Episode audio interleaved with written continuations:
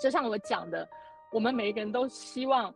展现在别人面前光鲜亮丽的那一面，可是我们有垂头丧气的时候啊！你不可能在每个面前展现你垂头丧气，你最能展现可能就是跟你亲密的家人嘛，或是跟你很好的朋友，你才有机会在他们展现垂头丧气的一面。那那个完整的自己，除了你自己可以接纳之外，你的家人、你的配偶也可以接纳的时候，是不是一件相对幸福的事情？你的配偶也是这样去看待这件事情啊！所以，不管是撒娇还是示弱。他有时候可以有目的，有时候可以没有目的啊。比方说，像我，嗯、我有时候就纯粹只是想趴在我先生的背上，我就趴在他背上，或是我就去他腿上坐一下。对，这也是个撒娇。对，就是，或是他胸前靠靠一下，只是想感受一下另外一个人的温度，嗯、没有任何的目的，就是感感受一下温度，然后哦，这样就 OK 了。E B N Enjoy Being Mothers，邀请你和我们一起享受成为你自己，享受成为妈妈。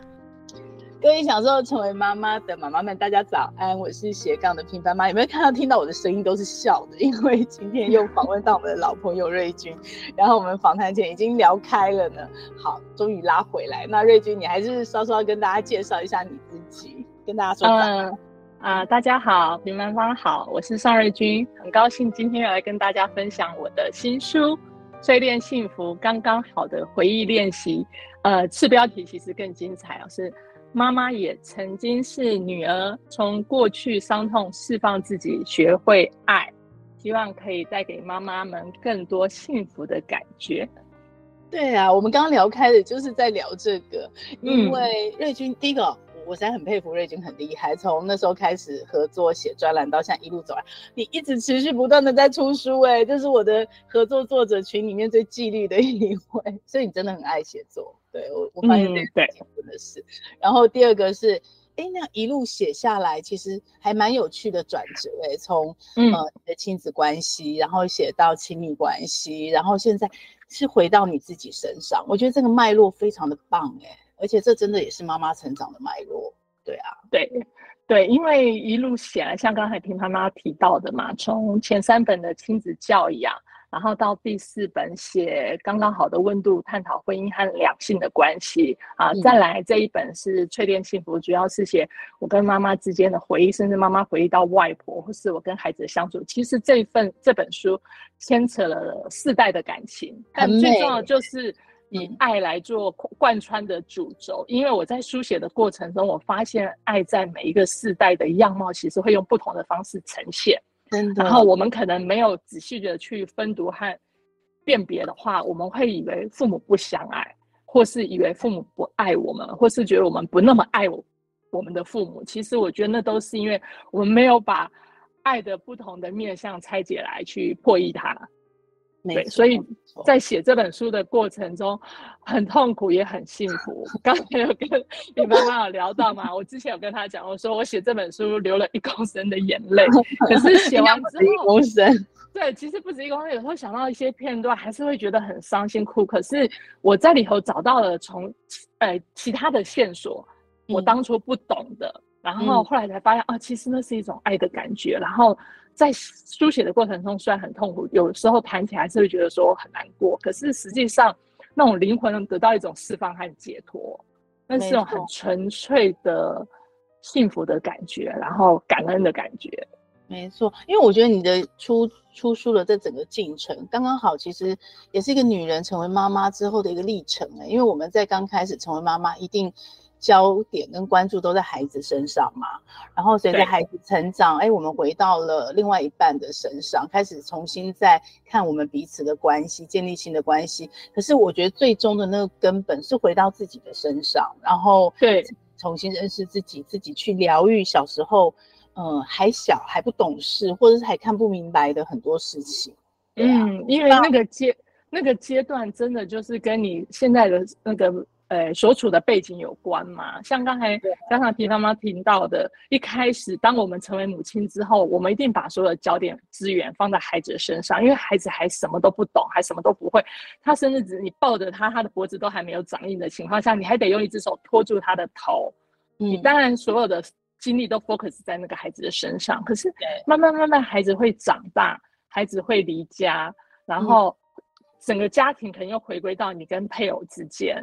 那亲密关系其实是最重要，特别是你跟配偶是没有血缘关系的，可是你们却要走一辈子。没错。然后可是想着想的时候，你最后所有的关系，你都要回到最初的原点，那就是你跟你自己的关系。对，如果对，如果跟自己的关系不好，坦白说，我觉得要跟其他人关系很好，那真的很不容易耶。因为你如果自己常常跟自己闹别扭啊，或是说跟自己哎呦，或是跟自己哪里处不处不过来，或是怎么样，其实你都会反射到外面的行为去。让你不那么，就像我我以前在书上常常常跟大家讨论，或者在文章上写说，我们平常在熨烫衣服的时候，你把外面烫的再再漂亮，可是如果没有把翻开，没有把里布烫平整的话，嗯，它衣服就是会穿起来不舒服，对，然后看起来就是没办法那么漂亮平整，嗯，所以一定要把我们内里整理好。嗯，而且我觉得书写很棒，虽然我们现在是用声音在聊天，我现在也很 podcast，但是。坦白说，回到书写，它真的是很比较能够深层的去疗愈跟爬书到自己没有去想到的事情，对，对吗？对，书写是一个很安静下来的一个状态，所以我很鼓励。嗯那个妈妈、爸爸、妈妈写日记，你们可能 对，不管说是写日记，或是说你每天写一句感恩的话、嗯、感谢的事情哦，一句或一一一个人、一件事件，我觉得对你都有帮助。你沉淀下来今天的想法，像我以前很呃，大概在刚开始工作的时候，我就有习惯啊，每天静下来躺在床上，其实，在学生时期可能就有，我就会回想一天的历程，然后回想一天的事情，你让自己有机会静下来。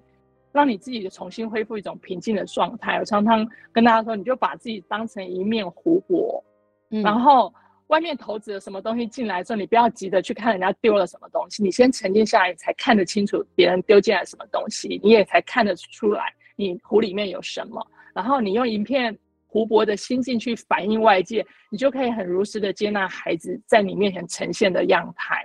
没错，这真的是一场修炼呢。对。对，让自己安，让自己安静下来。那书书写是很容易让自己安静下来。像我们，我们如果像我们录制，他可以说说话，我们讲一讲就很容易很兴奋嘛。对，一一兴奋了，你就会又又开始想了很多很多很多东西。可是你书写的过程中，有时候也会让你觉得很兴奋。可是那种兴奋的感觉跟说话是一种不同的张力。嗯，所以。真的可以试着透过书写，让自己沉淀下来，然后想一想自己有什么东西，呃，检视一下自己的资源，同时看一下自己的限制在哪里。当有一天你可以把你的资源突破出去，变成，哎，把你的限制突破那个框架的限制之后，它就会变成你的资源了。没错，如果妈妈喜欢一个人写，嗯、不管用 Notion，像我的是用 Notion 写感恩日记，嗯、用任何笔记工具都行。那如果你喜欢呃呼朋引伴，就是你可能需要比较多的取暖大队来帮你加油、来支持的话，其实像那个我有一个朋友金算妈咪 Sandy Two，他也有在那种，你你也可以找你的朋友，就利用赖群组。然后每个人每天就这样 po 一下，这样其实都是还蛮棒的一个书写的历程，不一定要像瑞君一定要写书啦。我觉得写书的压力比较大，嗯、对，可是自己每天写一些小片段，嗯、其实我觉得真的是妈妈自己喘口气，然后回头更深层认识自己一个很好的方法。嗯，也会很感恩，很多面向不一样。对，对啊、就像俗话说的嘛，一个人走得快，一群人走得远。如果有一个很很棒的支持团体的话，我相信妈妈在这条路上会走得更远、更舒服、更自在。错，那你这样一路写过来，你自己也从外在关系的厘清到现在，你厘清了呃你自己内在的，尤其是跟母系、母亲啊、外公这一系列、嗯、这一系列女人的历程。那你觉得你现在的幸福感是来自于哪里？你现在嗯，其实我在成长的历程中，我一直觉得我是很幸福、很幸运的女孩耶。嗯、因为你看，我们家虽然有六个小孩，但是跟可能跟一方面跟排行有关哦。然后我有哥哥姐姐帮我撑住家里的变故嘛，哈。然后再加上说我爸很疼我，然后从小人家就说我是我们家最漂亮的小孩，所以我我就带着我爸爸很疼我，和我我我很漂亮，人家这样讲嘛，哈。然后就觉得说。我有得到了很多别人艳羡的资源，所以我一直带着那种很感恩的心情去成长，然后慢慢慢慢长大，到到嗯教养孩子的时候，哎，人家也觉得啊，你孩子教的不错啊，在社会的世俗上，认定是很优秀的孩子嘛，所以有这个机会跟大家分享教养的观观念和方法，就觉得在书写的过程中，一直怀着一种很感恩也很幸福的心情在书写。直到我写了这一本第五本这本书的时候，在书写的过程中，几乎每篇篇章都在哭，都在流泪的原因，是因为我一直觉得我自己是一个很幸福、很幸运的女孩，可是我常常会陷入一种莫名其妙的悲伤。嗯，嗯，那种悲伤是让我觉得，哎，有点不太对劲的感觉。然后，突然被触动，呃，但不知道是什么。然后在我养育孩子的过程中，曾经发生很重大的挫折，在我书上有分享过，就是两个孩子都还没读书的时候，因为我平常有教他们说话表达，然后是他们越来越大就越来越会说话，然后会争争争吵嘛，然后那个时候我肯定不知道怎么去处理孩子们的纷争哦，我会跟他们说，有争吵都来找妈妈，嗯，都来找妈妈哈，然后最后摆平孩子的纷争的过程，常常会变成。争吵变成争宠，妈妈，你到底比较爱谁？Yeah, yeah. 比较喜欢谁？啊，这种事情处理几次之后.你开始容易陷入一种自己也混乱的这种状态。然后有一天，我还记得那个场景，就是我可能在厨房忙着收拾晚餐，善后了，自己也累了，嗯、然后孩子从客厅吵吵吵到厨房来，嗯，摆不平的情况下，我突然觉得我好累好累。妈妈就只有一个人嘛，不然妈妈死掉好了，你们一人分一半妈妈好了。那那一瞬间，理智线理智线真的就是爆开的时候，你就怕说冲想冲上楼去，我跳楼，我一死一死了之好了。Yeah. 你知道那个很巨大的那个冲击感来的时候.你你刹.你没办法刹车，还好孩子们抱着我刹住了，嗯、然后我就倒坐下来，我们三个人抱在一起哭，欸、真的是抱着一起哭。对对，那那那真的是一种很很自己也很震撼。然后孩子虽然安静下来，很早就睡了，可是我自己在想，我到底怎么了？对我我为什么会有这种？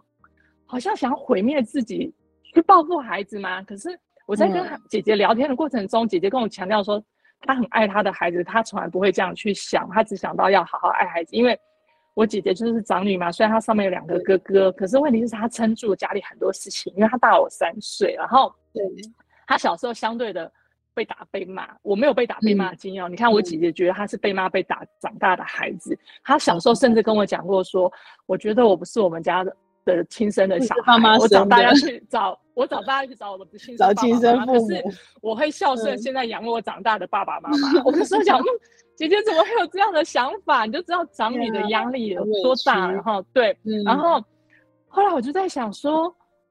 我姐姐就跟我讲说：“你你果然是受宠长大的孩子嘛，所以不知道不被疼不被爱的感觉嘛。”我就想，对啊，我是受宠长大，可是我为什么会这样子，会想要报复？难道是真的是想报复？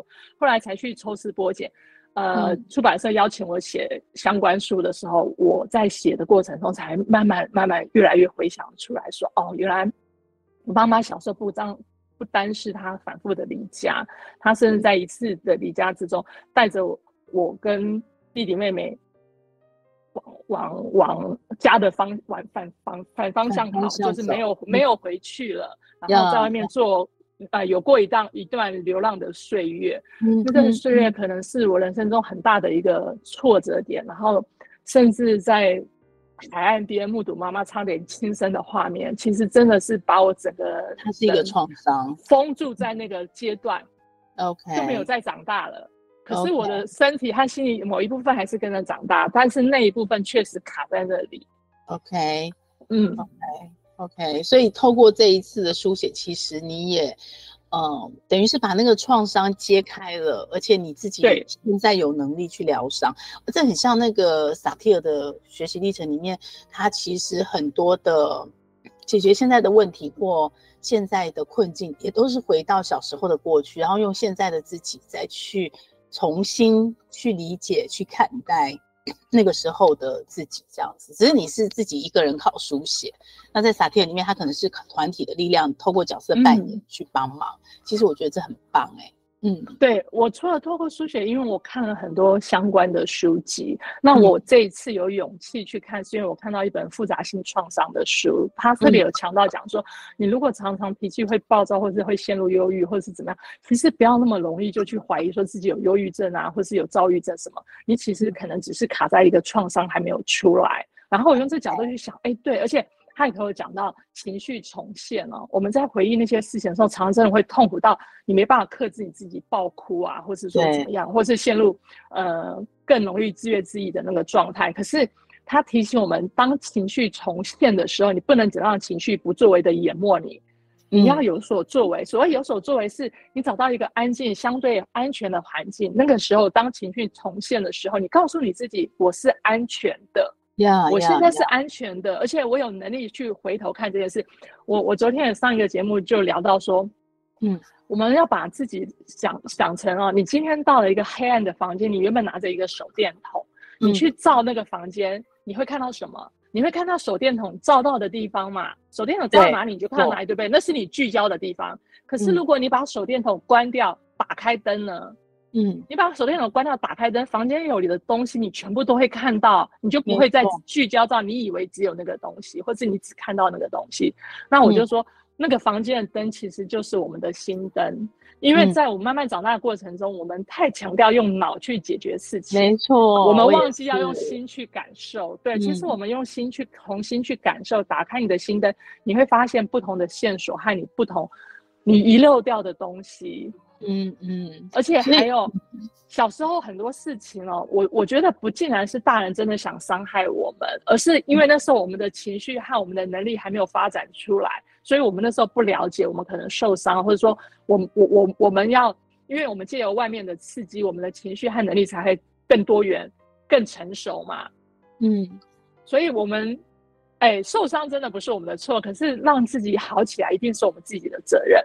嗯哼嗯哼，对，所以其实我我我觉得这样听起来，不管是你自己的幸福，或者是一个女人的幸福，嗯、甚至于一个妈妈跟一个老婆的幸福，其实那个幸福感应该是来自于你很真实的面对自己、接纳自己，然后然后从这个关系，你刚刚说的烫衣服嘛，由内而外的去把你的人生烫平，对吗？对对。就像平常他讲到的，面对和接纳，我自己去面对自己，我有发现说，以前我人生的际遇哈，我很柔顺的都沉浮在下面，可是我心里没有接纳他。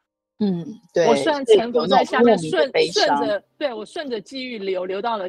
流转到现在，可是我没有接纳他，我没有接纳他，我心里就还是有抗拒的力量。我还有抗拒的力量，我就没办法把自己做很完整的整合。所以我在书写这本《催人幸福》这本书，我重新把自己整合，我接纳我过去的际遇，而且不再害怕被别人发现说，哦，原来我的原生家庭曾经有问题。那个时候我可能觉得，因为原生家庭有问题，我没有切割干，没有切割清楚。那个课题分离，我就觉得，哎、欸，这样我也有问题，因为我来自问题的家庭嘛。嗯、可是实际上，我重新去回想，不对，我爸爸妈妈的婚姻关系虽然没有处理好，可是我跟我爸爸妈妈各自的关系是非常好的。嗯、我是在很多的爱长呃爱之中培养长长大的孩子，所以我才有很好的能力去爱我的小孩。当我这个课题分离清楚的时候，嗯、我才发现哦，其实我们不能把所有东西都弄成一团棉花、那个棉棉毛线球混在一起。其实你要抽出你自己的那个主轴去看你的人生的轨迹是什么样子，嗯、不然这样其实对我们的爸爸妈妈也不公平。嗯、因为他们虽然没有处理好他们的婚姻关系，可是他对孩子，至少对我这个孩子是很好的。嗯嗯，尽、嗯、他能力去爱和照顾的。嗯哼，嗯哼对。这应该是，其实我觉得这也不竟然是女人、女性妈妈，这应该是身为一个人的完整历程，她的最圆满底层、圆满的那个幸福感，慢慢出现的那个那个原因跟路径，对不对？对，就像我我我在书上有写，即便我来自不完整的家庭，我依然有完整自己的勇气，嗯、因为我觉得完整自己不是爸妈的功课，是我们自己的功课。因为我自己有在想嘛，嗯、有人问我说。嗯，那我自己会想说，那什么叫完整的家庭？以我给我自己原孩子原生家庭来说，是很完整的原生家庭吧。我们爸爸妈妈很相爱，可是我们偶尔还是会争吵啊。然后我们很爱我们的孩子，也给他们还蛮好的资源。可是他们心里也是有挫折、受伤的时候啊。这就是他们的能力和情感要丰沛的发展的时候。有些时候我们是帮不上忙的，可能只能陪在他身边，知道说爸爸妈妈这边有一股力量，如果你需要的时候可以回来找我们，给你一种爱的力量。可是其实很多的挫折或是很多不好的情绪，还是要透过他们自己去消化。对，没错。因为我们能做的是，对，我们能做的是在我们的行为上不能去伤害孩子。可是情绪和感受是孩子自己的事嘛。对不对？不然这样就不然就变成情绪勒索了。不管说是孩子的情绪或我们的情绪要各自负责的话，那那就叫现在很流行的情勒、情绪勒索嘛。可是坦白上，我们每个人都不能对别人的情绪或感受负责。可是我们得管好自己的行为。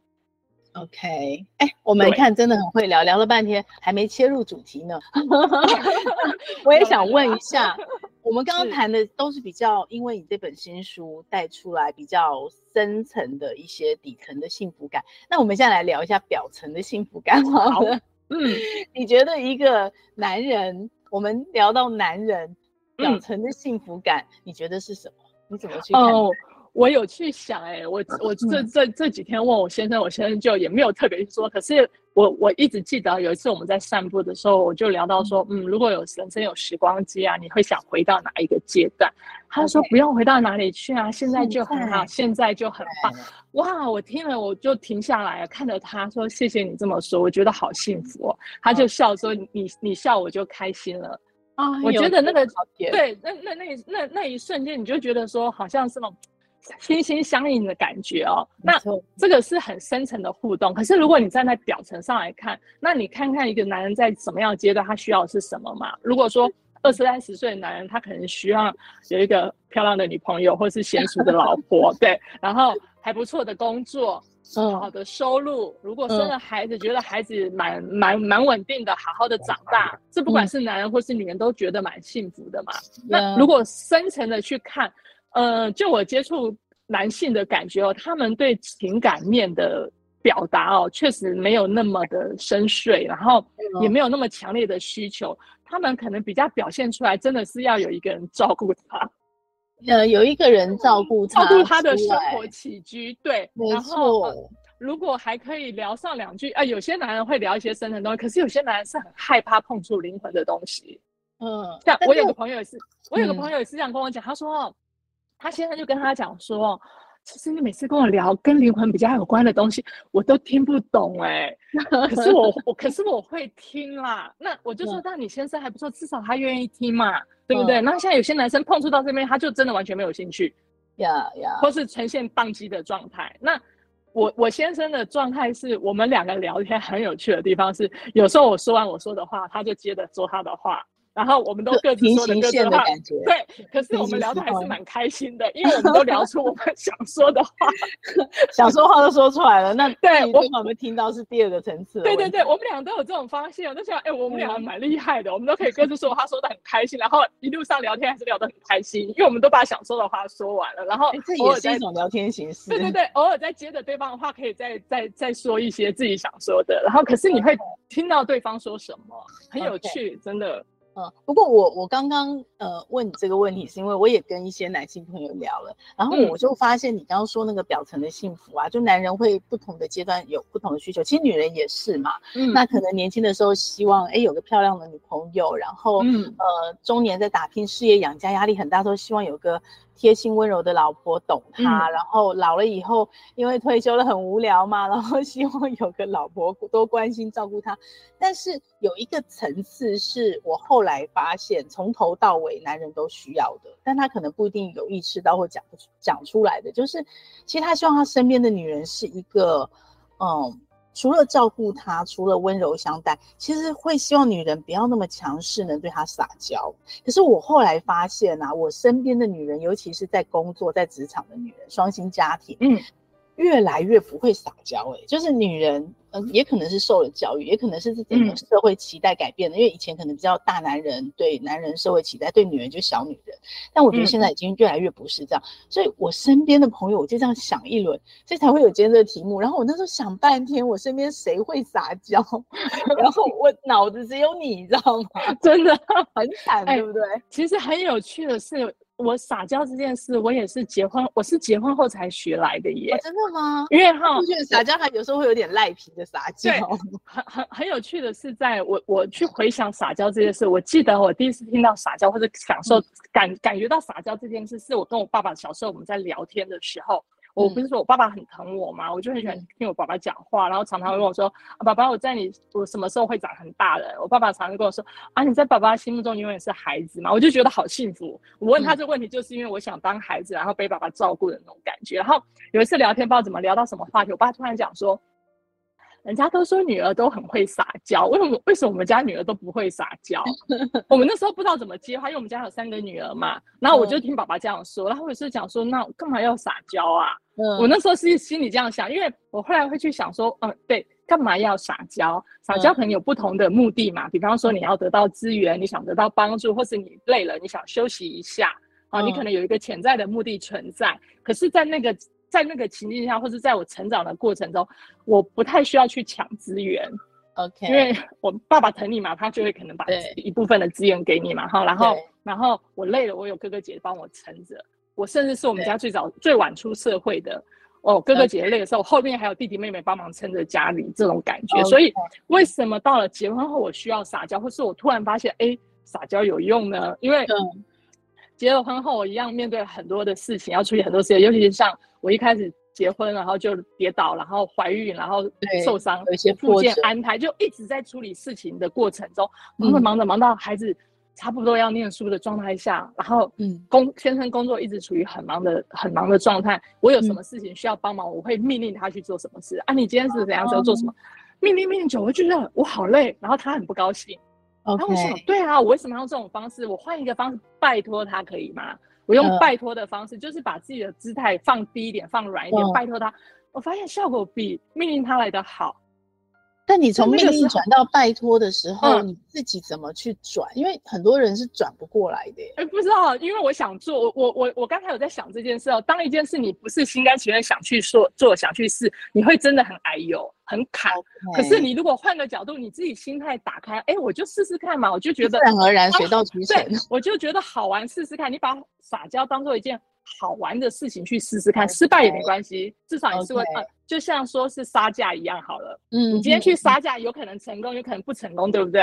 嗯、可是如果成功了，你得到你要的目的；没成功，你也玩了那个杀价的乐趣嘛。嗯嗯嗯，嗯对。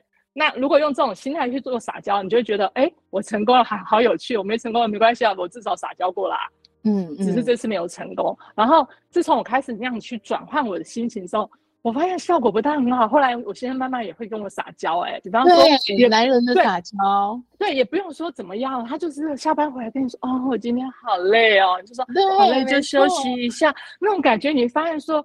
他可能会觉得他完全被接纳了，因为在外面工作真的很累，回到家你可以跟一个人说：“我今天好累哦。”嗯，没错。对，其实你也没有得到什么，可是你心理上就得到一些。我觉得连接跟流动是不一样的，就是彼此的关系跟彼此那个感受的流动是完全不一样的感觉。对，如果你说。呃，亲密伴侣之间的撒娇一定有一个什么目的？哈，我觉得那个可能是从表象的言语或是肢体的碰触，达到心境上的交流和接纳。没错，没错。我们我们跟亲密伴侣身体这么亲密了，对不对？可是如果我们的心里没办法更贴近，连接的更好，嗯、然后就是你可以接纳我所有的面相，不是只看到我光鲜亮丽的时候，我垂头丧气的时候，也可以被你接纳住的时候，嗯、那是一种。很深很幸福的状态啦，像我我小时候听人家说啊，日本太太在先生起床前就要化妆好，把自己整个妆容整整理整理好，然后先生去睡觉才能卸妆。我那时候觉得好可怕，那干嘛要结婚嘛？对，对，你得很一直在一个人面前把你自己最精巧、最美好的一面展现出来，那真的是一个很疲累的状态，那不是生活哎，那是演戏吧？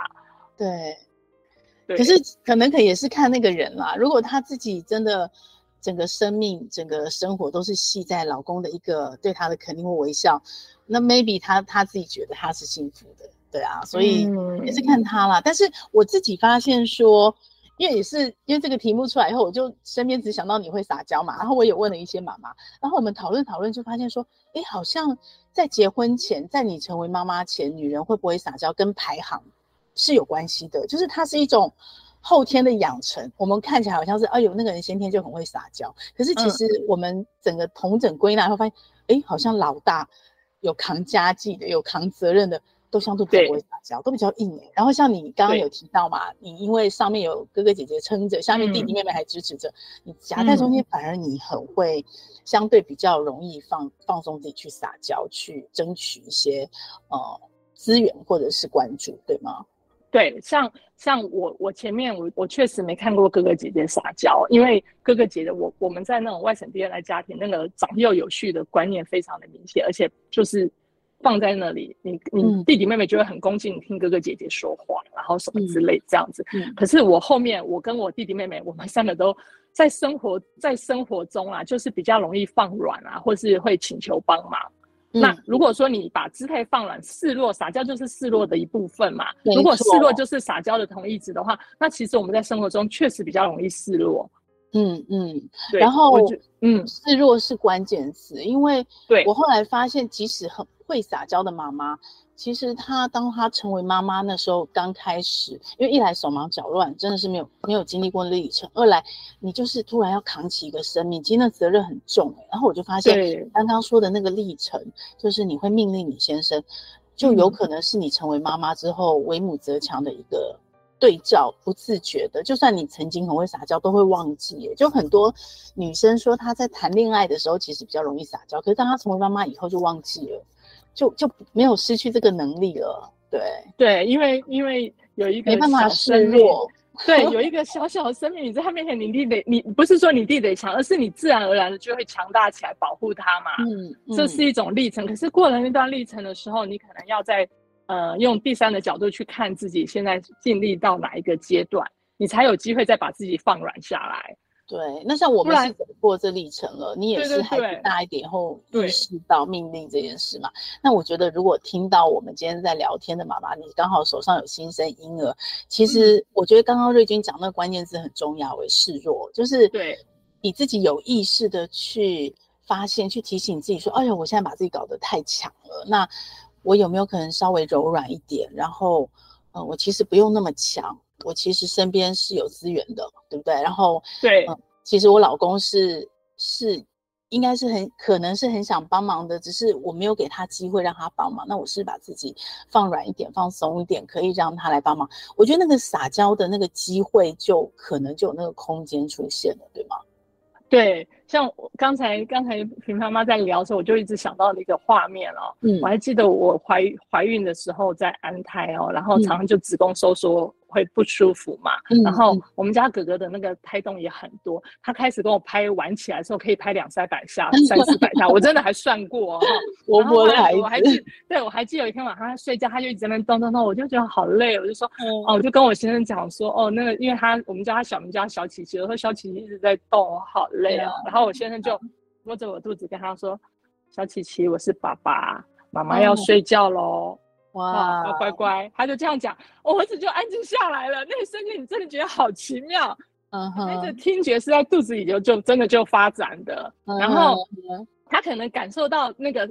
震动不一样，他真的就就安静下来。那时候就觉得好魔幻的一个时刻，然后就安安心心的睡觉。对，那个时候你也不会意识到自己在撒娇，可是你先回头去看，那就是你放软身段，你你你希望得到帮助，或者说你把你的感受分分享出去，那你的伴侣接受到这个讯息了嘛？他做了他能够提供的帮助嘛？然后。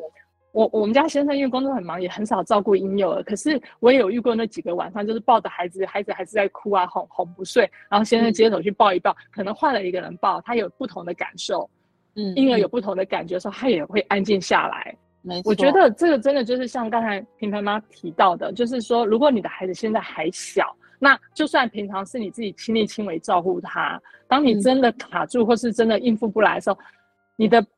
伴侣如果在旁边，也许你试着让他接手做做看，嗯，会有不一样的感觉。嗯、就试着先面对这件事，你暂时做不了，然后接纳他，你做不了，放下，让旁边去接手，或者是说你的公婆或是你爸爸妈妈可以帮你接手一下。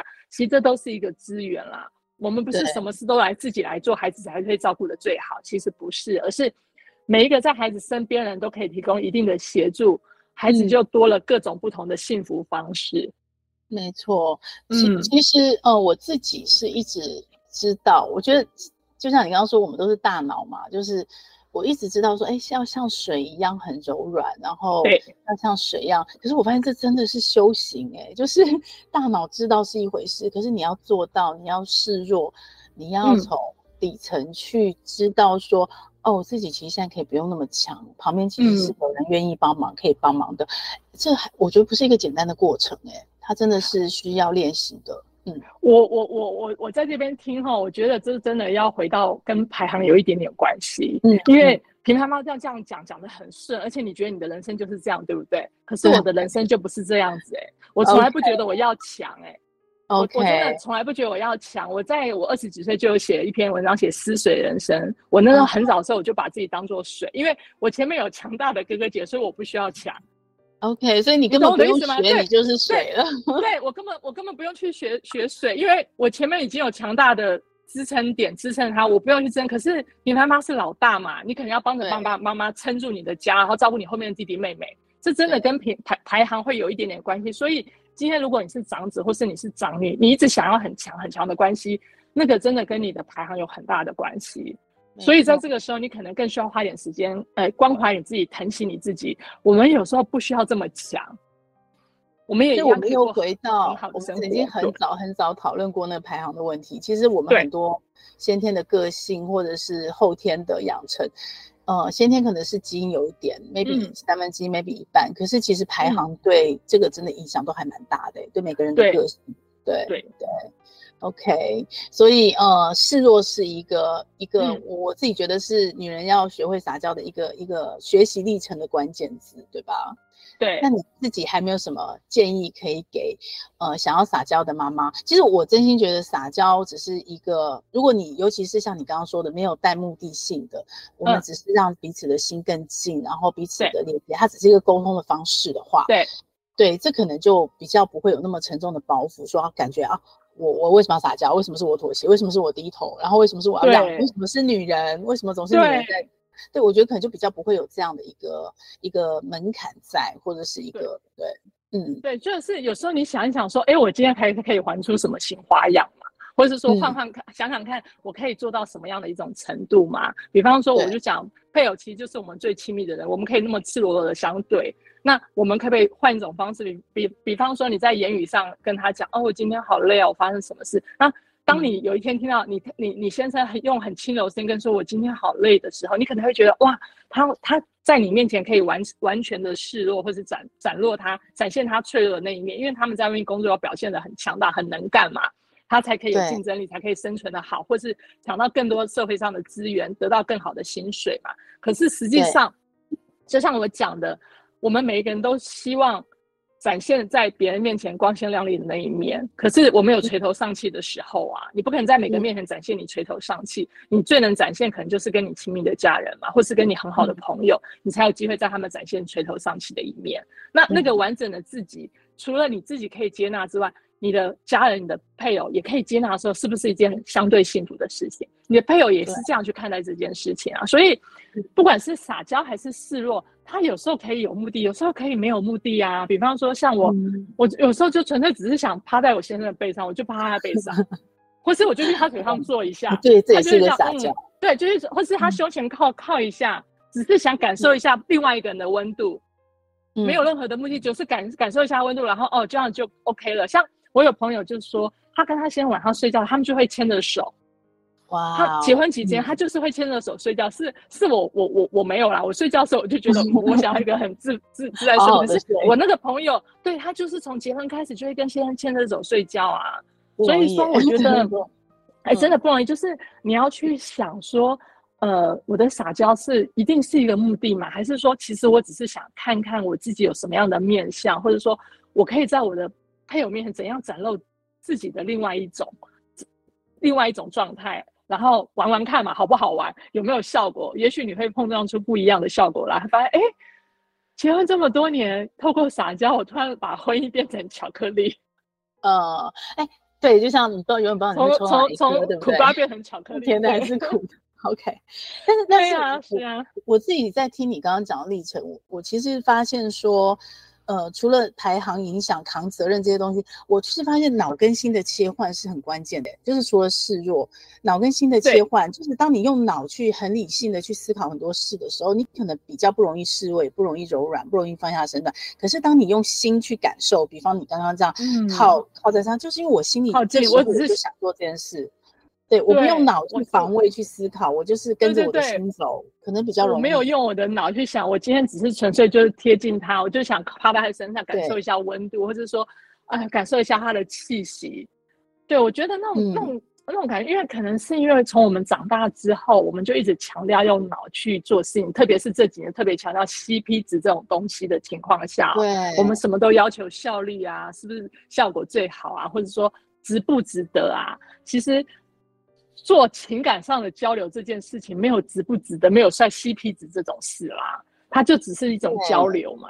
对，啊，我我就明白为什么恋爱的时候比较容易撒娇了，不管你是女强人还是什么，因为你那时候恋爱的时候就无脑，对不对？其实无脑状态。其实我在谈恋爱的时候跟别人相反，我不是我不是很会撒娇，我是很会发那时候比较气。对，我那时候很会发脾气，因为我就觉得，对啊，就是你在，你就是你在追我嘛，心冲过头了，这样子，太 完全任性的跟着心走就过头了。对，对我真的就是完全任性跟着。可是我后来有发现哦，我先生在这个地方很有趣，他那件事可能我觉得那些事情很有打动到我，就是。嗯，有时候不开心就哭嘛，眼泪就掉，也不是故意要哭，就是觉得委屈、伤心，眼泪就掉下来。然后他就静静陪在你旁边，嗯、他不会说啊你干嘛哭，他就真的是静静陪在我旁边。然后过没多久，等到我可能情绪一个段落，他趁了一个 moment 的时候，他就会拿水给我喝，说哭过喝点水会舒服一点。哦，对，你也提醒我。女人撒呃恋爱的时候哭都是很美的，然后都是很很被珍惜。可是我跟你讲，结了婚以后，你再哭哭看，然后老公就觉得你很烦哎、欸，你是不会做别的事吗？还在哭，然后就很厌烦。所以有时候女女人哈要在结婚前尽量把自己任性的一面尽量使完，因为你 结了婚，尤其是当了妈妈的时候，有一段时间你是不能耍任性的，对，因为。那个时候有一个很小很小的婴儿，他需要你，他确实需要你啦。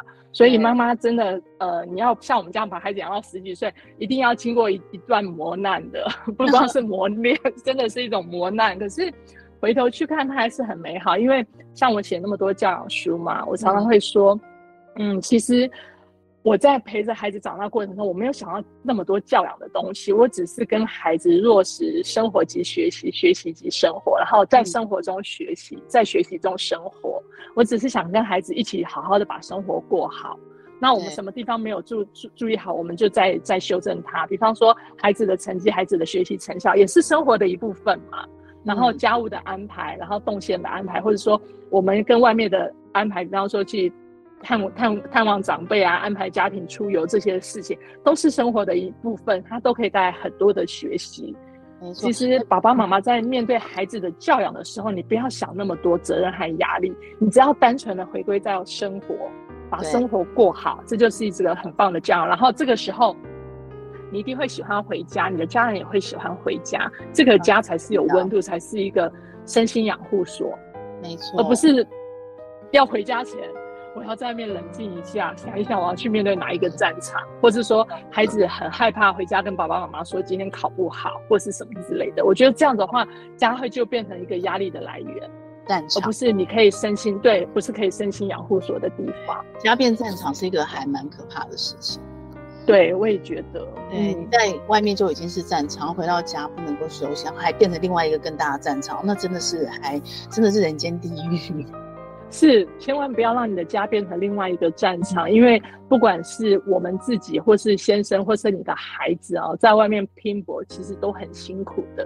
嗯。那回到家是希望可以不光是放轻松，而是希望可以是一个自在的空间，然后有人可以跟我在情感上做一些交流，不要再用脑，有一些情感上的交流，彼此接纳，用心接纳。对，他可以接纳我，我也可以接纳他，然后我们可以分享快乐的事，可以分担痛苦的事。